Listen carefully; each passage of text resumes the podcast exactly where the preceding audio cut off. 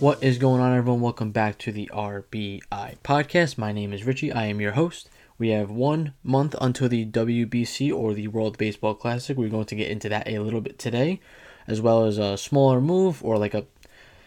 I'll explain a smaller move. We're going to talk about the Padres a little bit today, and then to end this episode, I am going to start doing my X Factor for every team. We're starting today with the NL East. I'm going to do every division for the next 6 weeks. Can't believe we're already on episode 12. We've been doing this for 3 months. I appreciate everyone that has listened so far. And let's keep going. We're getting really close to baseball season. Football ends this Sunday. Basketball trade deadline, I think, is tomorrow. But Josh Hart's a Knick. If you're a Knicks fan, there we go, Josh Hart. But besides that, Instagram, Twitter, TikTok, RBI Pod, as well as my YouTube channel. I will answer your comments unless I start getting a ton, which I don't presume happening in that soon. But for the time being, I will answer your comments. So if you comment, expect an answer within like a day from me. And yeah, so just so I can collaborate with you guys. I put up a mailbag a little late on my Instagram, so I'm not going to do that on this episode, but I'll put it up a little earlier next week. So hopefully I can get some questions. If not, we move. But, enough of me talking. Let's get right into the episode. I'm going to start today with some World Baseball Classic talk. We've seen news like Ronald Acuña Jr. is playing for Venezuela. Starlin Marte is not playing for the Dominican Republic. The official rosters get announced Thursday, I think at 5 p.m. Some notable commitments I've seen, like Francisco Lindor, I think, is playing for Puerto Rico. Pete Alonso is playing for the United States. I just talked about Acuña. Nestor Cortez, I believe, is playing for the United States. Like the DR team, the Dominican Republic team, that is. It's like Vlad Jr., Christian Javier, Jeremy Pena, Julio Rodriguez. So there's a ton of talent going to this tournament. A big question that we've heard a lot about is like the timing of it. But the problem with the World Baseball Classic is that there is no perfect timing for this. And I guess right now is the least worst time, because after the season, no one's going to play because the season just ended. A long grind of a year. Body's worn down. No one's going to go into a tournament and play like a second playoff almost, especially for teams that have won the World Series or been to the playoffs and whatnot. Middle of the year, you can't really do that. They do it in hockey, but it's tougher in baseball because baseball's such a long season. You can't really afford to lose like a 2-week stretch where like guys aren't playing for your team, basically.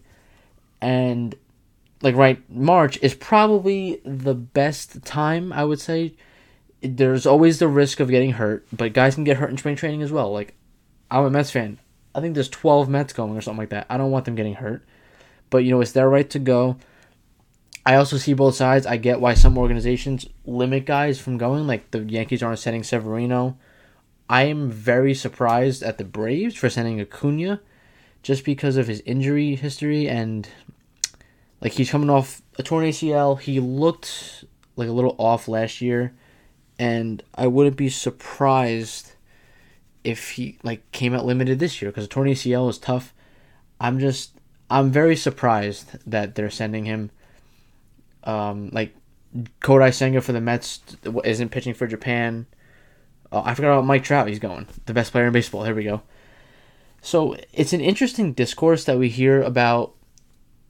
Like, the pride for your country, I think, is great. I think it's cool to watch that competitive baseball in March because, let's be honest, spring training is cool and all, but after the fifth inning of Game 1, we're already itching for the season to start.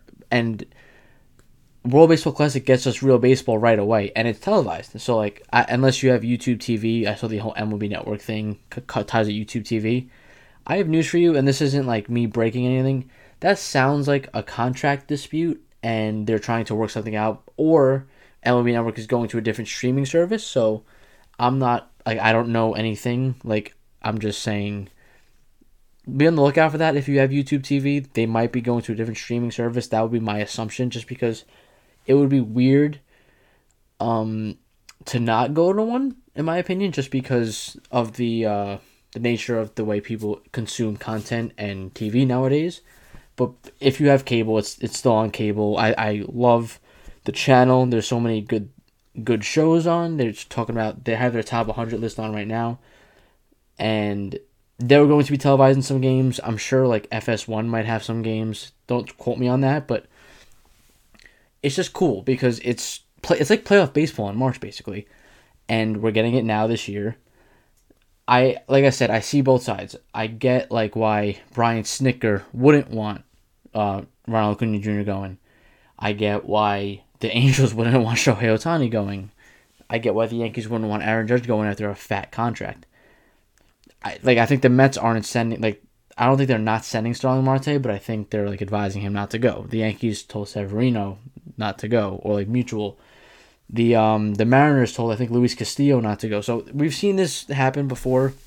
The teams are still loaded. I like the lesser, I guess the lesser stacked like countries that get these like really good players. Like I'm pretty sure Jazz Chisholm is playing for the Great Britain, which is pretty cool. Matt Brash is playing for Canada. I think Lars Nootbaar is playing for Japan. Don't quote me on that. It's him or Tommy Edman or both. I'm not 100% sure, but that's pretty cool too. I saw Christian Yelich was like eligible to play for Team Japan. It's just it's playoff baseball in March, and I feel like as baseball fans, that gets us like through the itch of spring training a little quicker, because spring training is very long and very tedious and very boring after a while, because we see like the starters play, then you see the top prospects that your team has, then you get into the latter things. It's like the super young guys, like the NRIs, the non-roster invitees, and that's when it starts to get boring. But like I said, like we get World Baseball Classic televised on MLB Network and probably a lot of other places. I think it's on all day, so if you're off from work or it's a weekend, you can watch it if you're a baseball fan. You have no, like, it's such a good product. It's just, it stinks that, like, there's not really that perfect time to do it. But in my opinion, if you're going to do it, March is probably the best time. And they also go into warmer climates. Like, they'll go to Florida, they go to Arizona, I believe. My friend's actually going to Miami to watch Puerto Rico and Dominican play, which I don't know what pool that is. So I'm not going to do some crazy predictions for this tournament. I'm not going to do some, like, analysis on the tournament. I'll follow it. I'll react to some games on this podcast. But, like, we're gearing up for the MLB season just like the teams. But just like the teams, we're going to talk about some World Baseball Classic or have the World Baseball Classic as teams. So be prepared for that in future episodes. I'm personally rooting for Team USA just because, like, I'm from the United States of America. But, like, you're not a baseball fan, I feel like, if you're not looking at the Dominican Republic team, the Puerto Rican team, the Venezuelan team, the Japanese team this year, because of, like, Ohtani and, like I said, Lars Nootbaar. And apparently Ohtani said he's not even the best player on that team, which I find that hard to believe. But anyway, you're not a baseball fan if you're not watching that and going, wow, that's a really good product, because those are, like, all-star teams. And like I said, I'm going to root for the United States, but I just want to see, like, competitive, fun, prideful baseball, and those other teams bring that. And that's going to be a blast to watch. And I hope that you pray everyone stays healthy, obviously. And I just hope that it's a really fun tournament. And it gears us up for what should be a very fun baseball season with all the rule changes and some big-time players moving on.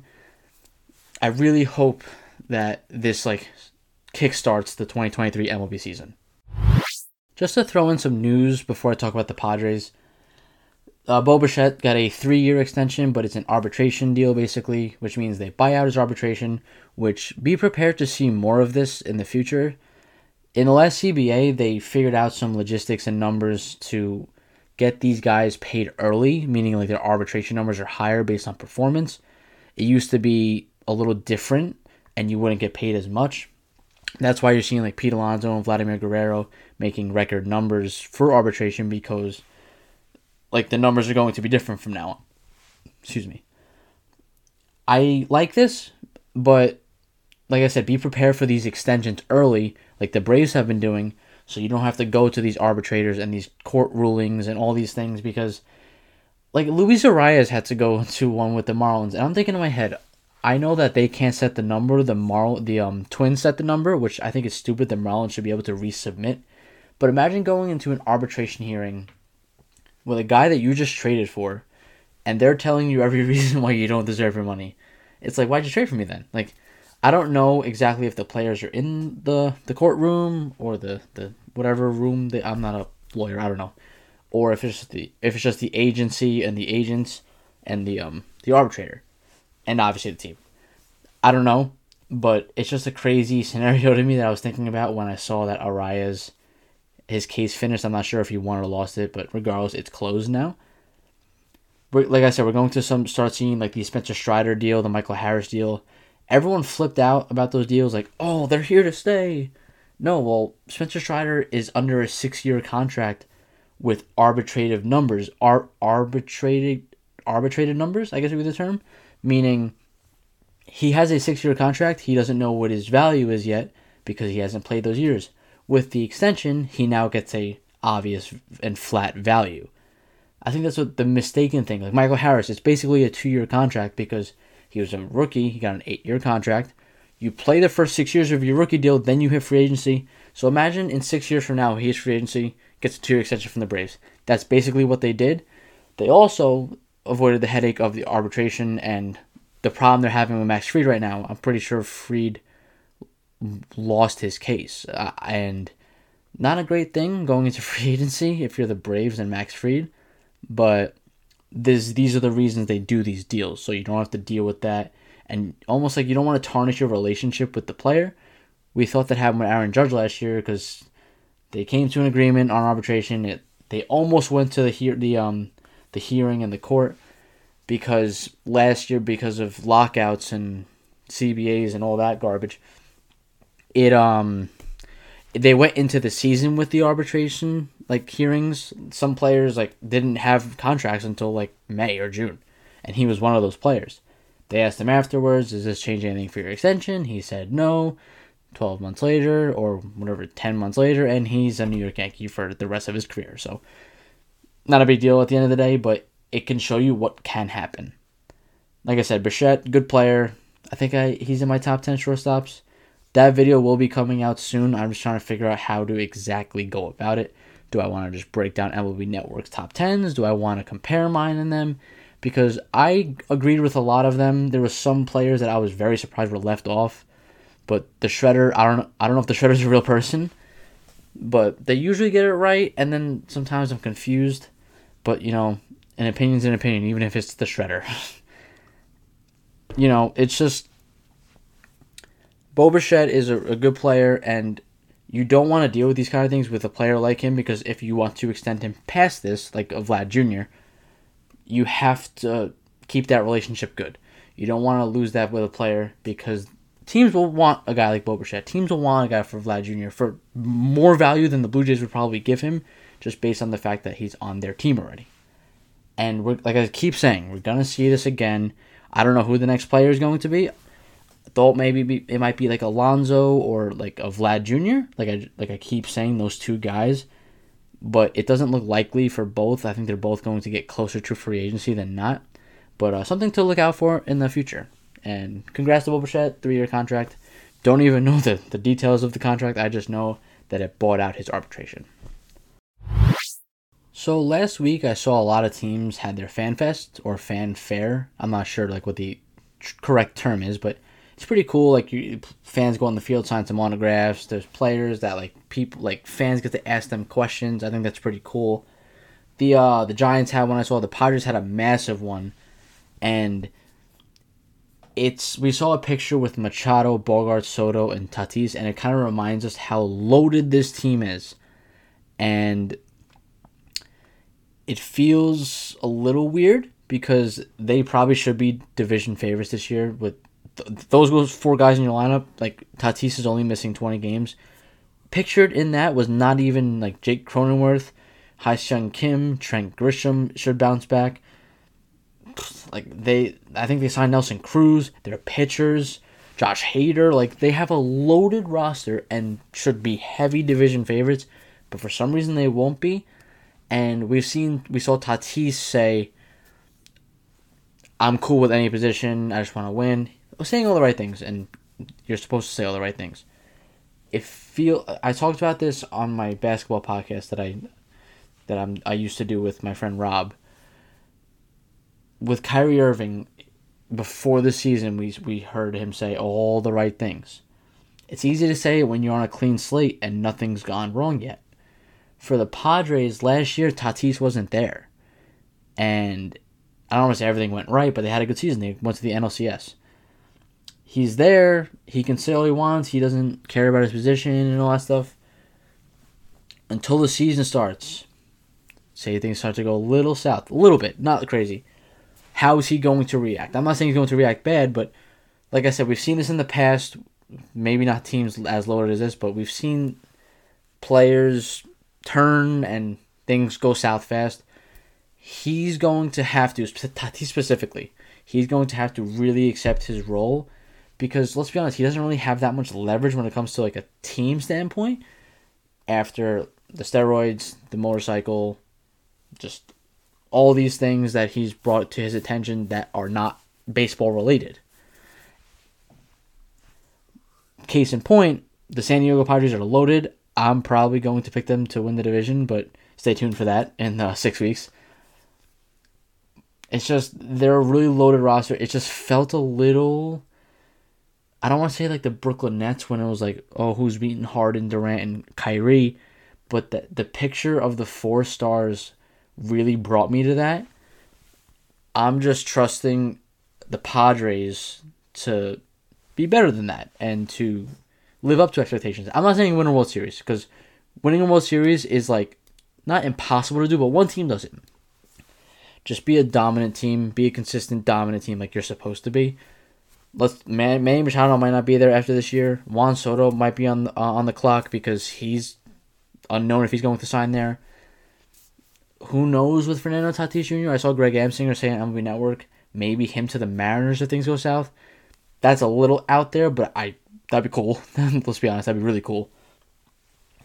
It's just, for them to live up to expectations, they have to deal with failure better than they have in the past. We saw 2 years ago Tatis and Machado fight in the dugout. We've seen, that was it basically. And they didn't make the playoffs 2 years ago, and they were like picked to dethrone the Dodgers, and that was the Giants year, I believe. It's just, it's such a good roster that needs to live up to expectations, or I feel like changes are going to happen and players are going to start leaving. But this is their year. Like, teams go all in. Like, I keep referencing other sports, but like in the NFL, Jalen Hurts, the Eagles, this is their all-in season because they have a ton of free agents. Not saying they can't be good next year, but this is the year that they put all their chips in the middle. The Padres are doing the same exact thing. CJ Abrams, prospect gone. Mackenzie Gore, prospect gone. Robert Hassel, prospect gone. Like, all these star prospects are gone because they traded for Juan Soto and they traded for Josh Hader and they signed Xander Bogaerts. Like, they have these, like, so many studs. And this is the baseball way of going all in. We'll see if they get it done. I don't know if they do. I have to think about that one. But for now, they should be in the mix. They should win 100 games, like, no problem. Things are going to happen. Injuries are going to happen. But they even have depth on their roster, where, like I said, with guys like Cronenworth and Kim. And those guys are, like, I don't want to call them all-stars, but pretty damn good players. So, San Diego Padres, get it done. Don't get in your own way, basically. That's what I'm saying about this team. Just stay out of your own way. Okay, to end this episode, I'm going to start my X Factors. I got the teams right there. There you go. Phillies, Marlins, Nationals, Braves, Mets. And just going to name one X Factor for every team, explain it a little bit, and just why they're X Factors and where they can go because of this player. There's going to be different reasons. Like, obviously, the Nationals and Marlins are going to be different than the Mets, Braves, and Phillies just based off of their expectations and what their goals are for 2023. The X Factor, it could be taken a couple different ways. Like, I have a couple of veteran guys here, a couple of young guys here, a couple of almost perennial all-star guys here. And basically, my definition of X Factor is, I'm never going to really put that superstar because obviously you need him to be successful, but it's the guy that's, if it's you're successful, can take you to a level you weren't expected to be at, or a level that you want to be at, and there were little to no expectations for this guy, or someone's replacing someone, hint, hint, or a young guy stepping into a different role, hint, hint. So we're going to see who these X Factors are, and we're going to start off with the Philadelphia Phillies, and it is Taijuan Walker. Taijuan Walker was a pitcher for the Mets. Sorry, I couldn't find him in a Philly uniform. The reason why I have him as the X Factor, because this team doesn't really have young players outside of Bryson Stott, but there's not a lot of pressure on him as a second baseman because they have Trey Turner, eventually Bryce Harper, Nick Castellanos, Kyle Schwarber, JT Realmuto, Rhys Hoskins, Alec Boehm. So their entire infield is veteran guys, or at least third, fourth-year guys, like a guy like Boehm. And Stott's got no pressure. Taijuan Walker is kind of replacing that Zach Eflin role. And Zach Eflin was a massive reason in the playoff success last year. I think Ranger Suarez has kind of creeped into that, like, it's the obvious top three for them, which is, well, not Walker, Wheeler, Nola, and Ranger Suarez. Zach Eflin was that other guy, and he's gone now. Taijuan Walker kind of takes that spot. If he pitches well, this team can go far. I don't know what his expectation is for this team, where they have him slotted in the rotation, but having a quality fourth starter, obviously it's not more important than having an ace, but it lengthens your team so much because you call, like, your ace days your win days. Like, you win on Wheeler Day. You win on Nola Day. Then you get to 3, 4, 5. It's like, all right, hopefully you win one of those three, or if you're lucky, two of those three. Pick up Wheeler or Nola if they have a tough outing. If Walker could be stable as the fourth starter, it turns into more of a win day than a lose day. And he is so pivotal because this can either be a phenomenal move for the Phillies or an awful move for the Phillies. And it just all depends on if he can keep the ball down with his sinker and use his stuff well. Because if he starts giving up hard contact, the ball is going to fly out of Philly. Their infield defense is already spotty. You don't want hard contact all over the field where there's a chance where they can make mistakes. That being said, there's not a lot of pressure on him, but the reason why he's an X factor is because if he is really good, if he is what he was, like the all-star he was with the Mets, then the ceiling for the Phillies just goes that much higher. They can win 100 games if this guy pitches really well. And I don't deny that at all because, like I keep saying, Wheeler and Nola is one of the top two duos in baseball. Ranger Suarez is one of the better threes in baseball. They've done a great job of adding talent. Trey Turner, like that's a star player. Bryce Harper's going to be back. Like, there's so much talent on this team, so obviously those guys are expected to play well. Taijuan Walker's not in those expectations type of thing, but he's a player that can really get you over the top if you get something that you weren't expecting out of him. Next up, we got the Miami Marlins. For this one, it was tough to go. I was going to go J.J. Bleday, but with a team that doesn't have that many expectations, I didn't want to go with a young player because over the top for them is, like, not much.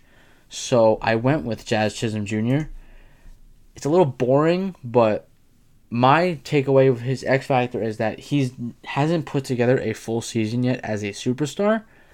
And I feel like if he does, it can help the Marlins identify a lot about their team, and you can start building around him. He might be one of those guys that gets that contract if he can stay healthy and have a really good year. Like, I think he had 14 home runs in, like, 50 games last year, something insane like that. We talked about Chisholm a lot last week for video games, but as an actual baseball player, Jazz Chisholm is a really good baseball player who, I said last week as well, on the brink of stardom. He just has to stay healthy. And that's very important in baseball and all sports, obviously.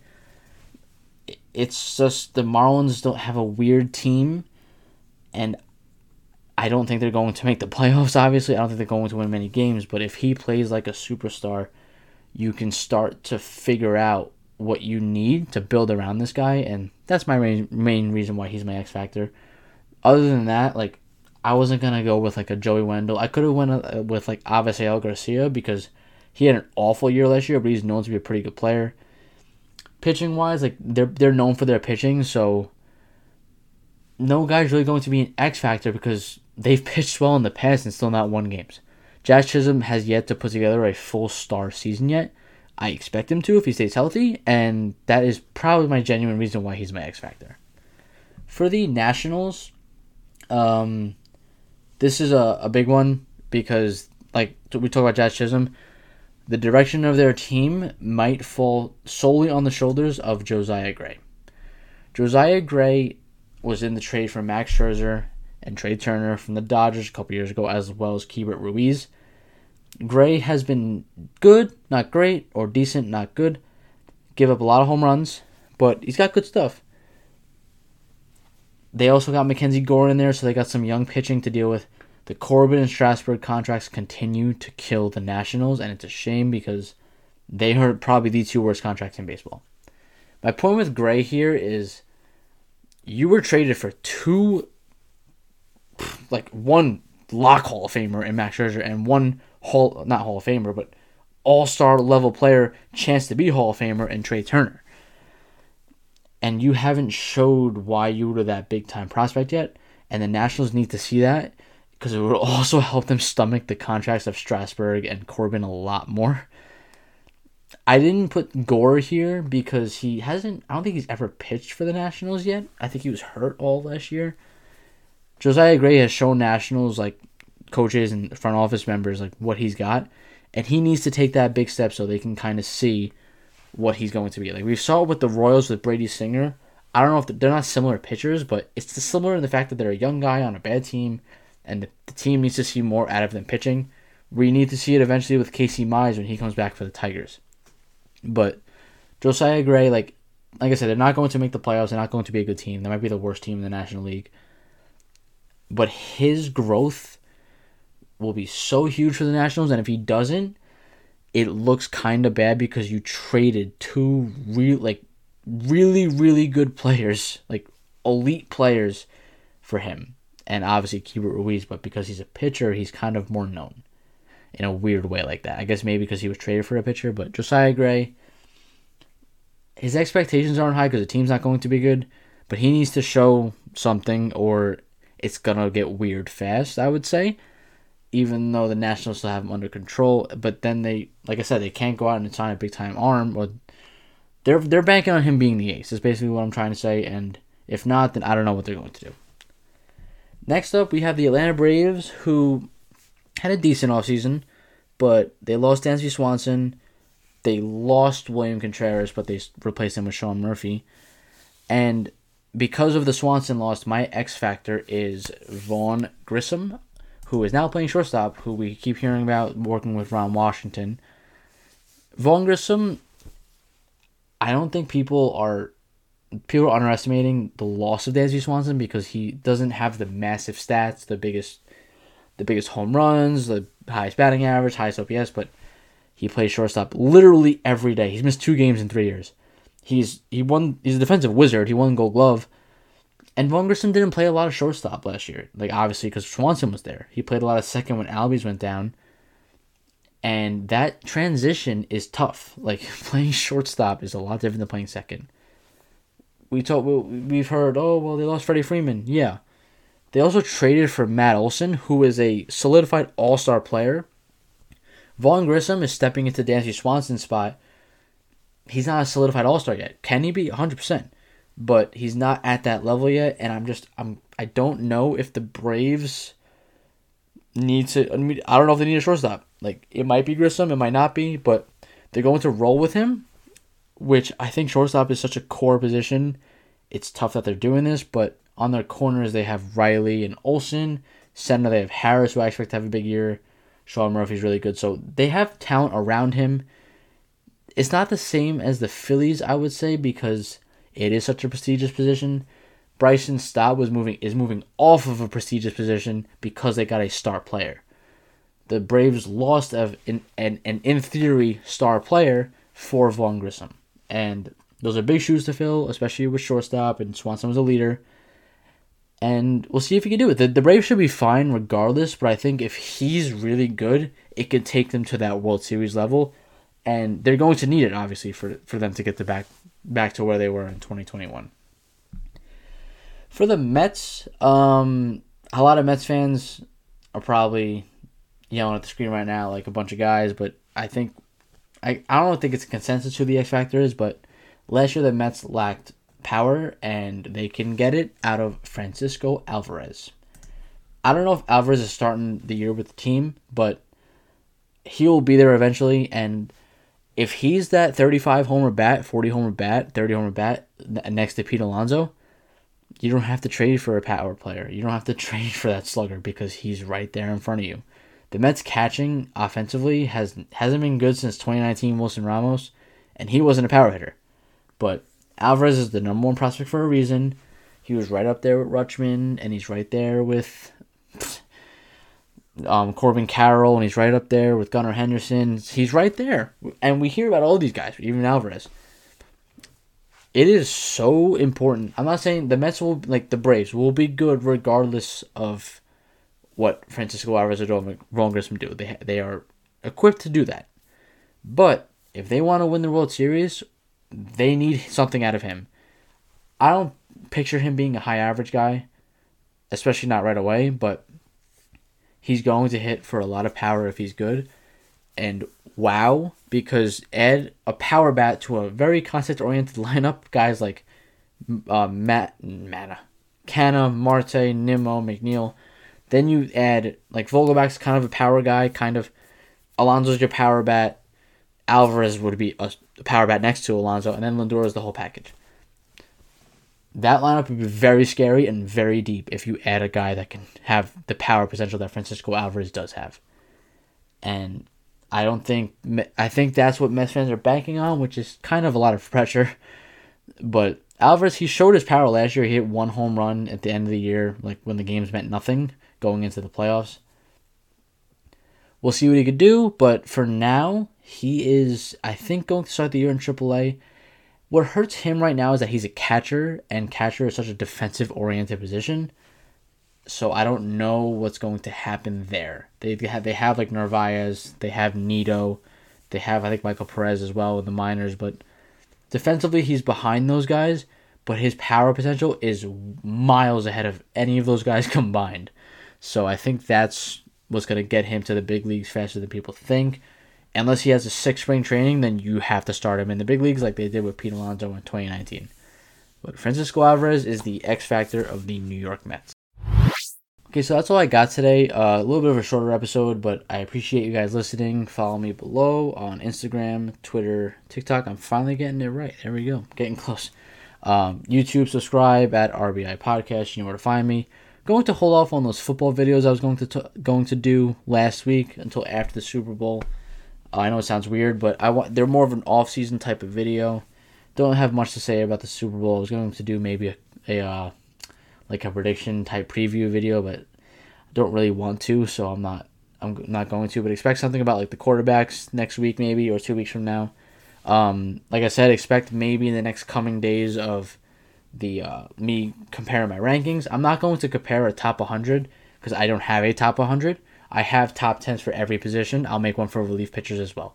So thank you guys for listening so much. I appreciate it so much. And we're getting closer. I think we're 50 days away. So 50 days until we get Major League Baseball every day until like October or November. And I can't wait for that right now.